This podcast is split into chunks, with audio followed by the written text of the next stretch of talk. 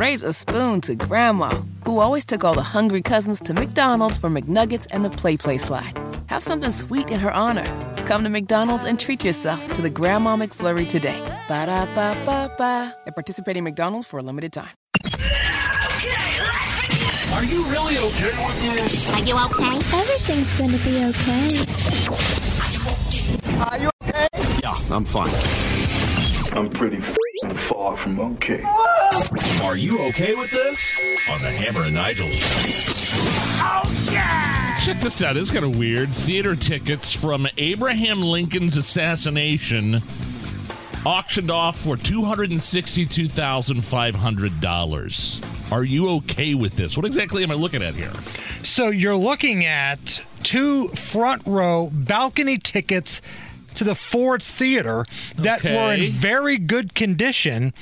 And these seats were right across from where Abe Lincoln was when he was shot and assassinated by John Wilkes Booth. The tickets are dated April 14th, 1865. Okay. Ford's Theater, D.C. And it's section D seats 41 and 42.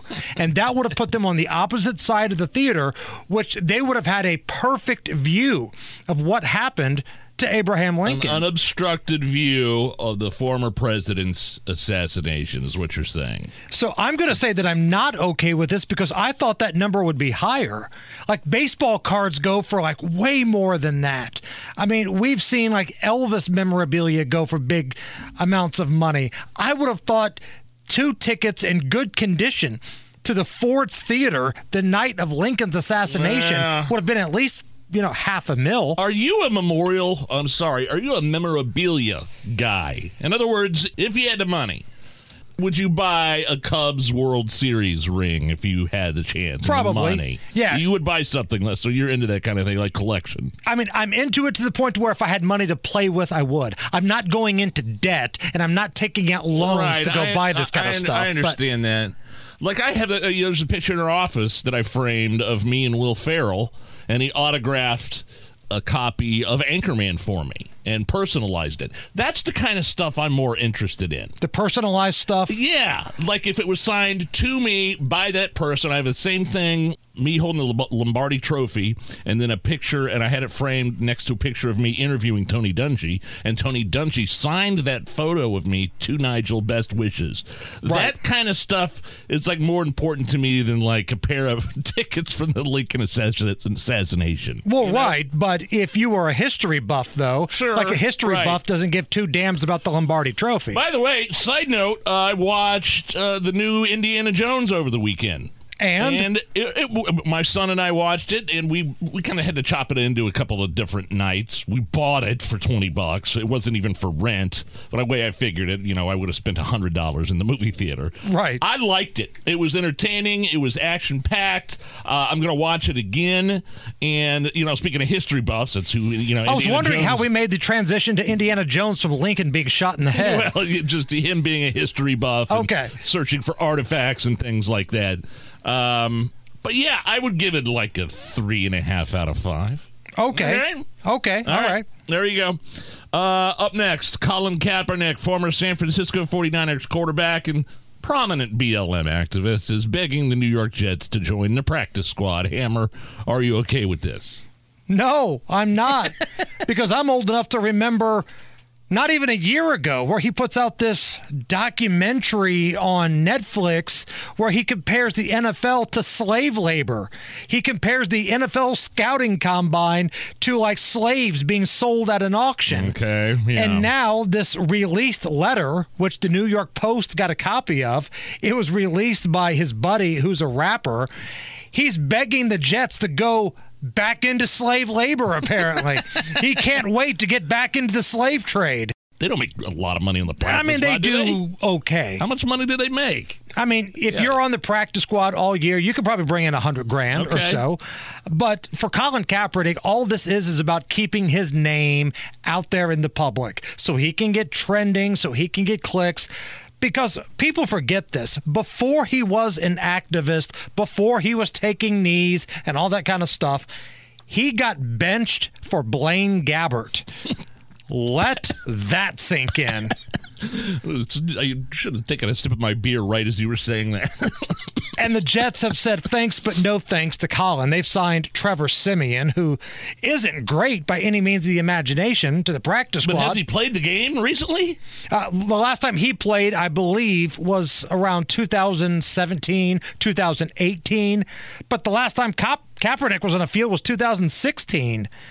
And look, Wow. this dude had every opportunity to get back in the league. Jay Z and Roger Goodell, the commissioner of the league, they set up this deal where he would have his own private tryout, and scouts were coming, people were flying in. And then Kaepernick changed everything at the last minute, moved it like an hour or so away, and teams were like, you don't want to play. Well, Stephen, yeah, like Steve, Stephen A. Smith. Right. Stephen A. Smith said just those exact words. He doesn't want to play. So no, this is a this is a big nothing burger here. I'm not okay with Colin Kaepernick. He's only looking for clicks. This weekend, there's going to be a pair of NASCAR races with drivers sporting the Talladega Nights look. One driver is going to be wearing or driving the number 41 Wonderbread Ford Mustang. and another driver is going to be behind the wheel of the Old Spice Ford Mustang, just like Ricky Bobby and Cal Naughton Jr. Are you okay with NASCAR doing this? I love this. This is great. so Stewart Haas Racing, they've got the duo of Chase Briscoe and Ryan Preece. And the race is in Talladega this weekend. So they thought, you know what? When in Rome, let's do the Talladega Nights themed cars. And Preece is going to drive the number 41 Wonderbread car. And Briscoe, who's an Indiana native, by the way, Yeah. uh, he's going to be driving Cal Naughton's number 14 Old Spice Mustang. Hey, I'm Ricky Bobby. And I'm Cal Naughton Jr. We just want to take a moment to talk to you about snow blindness in cats. It's affecting more and more cats every year, and it scares the living shit out of us. I like to picture Jesus in a tuxedo T-shirt because it says like, "I want to be formal, but I'm here to party too." Because I like to party, so I like my Jesus to party. I like to think of Jesus like with giant eagle's wings and singing lead vocals for Lynyrd Skynyrd with like an angel band, and I'm in the front row and I'm hammered drunk. Like this may be a hot take. I think I like Cal Naughton Jr. more than Ricky Bobby. And here's another hot take about that is that I think I like the bloopers at the end of the movie, the gag reel, more than I did the original movie itself. Very funny. All right, uh, in a new book called Surely You Can't Be Serious, the true story of an airplane, David Zucker, Jim Abrahams, and Jerry Zucker tell the story of how David Letterman's agent forced him to audition for the movie, one of the greatest comedies of all time, Airplane. Here is um, here is a little bit of the audition with David Letterman um, auditioning for a scene in the movie Airplane. Ted, you got a telegram this morning from headquarters. Headquarters. What is it? It's a big building where the officers meet. But that's not important right now. You're taking all the blame for what happened on that raid was a pretty courageous thing to do. Was it? Because of my mistake, six men didn't come back from that raid. Seven. Lieutenant Zip died this morning. But Dr. Chandler says you'll be out. So okay, so David that's David Letterman trying out for the movie Airplane. He's auditioning. Uh, they didn't hire him though, ultimately because he he sucked. He's not a good actor. Are you okay with this? Yes, I'm okay with this because Ted Stryker, the character played by Robert Hays, he nailed it. Oh, yeah. It was perfect. Like I n- have never seen that guy in like anything else, but he was so perfect in that role. I never heard the I never heard the story of how David Letterman was kind of forced to audition by his agent for that role. Right. That's crazy. I love going down those rabbit holes of like actors that were offered roles that turned it down. Like I read somewhere that John Travolta was originally supposed to be the role in Forrest Gump. Like I can't see John Travolta doing Really? that I've role. never heard that before. But yeah, this is a this was a good thing that it happened this way because Robert Hays was perfect as Ted Stryker.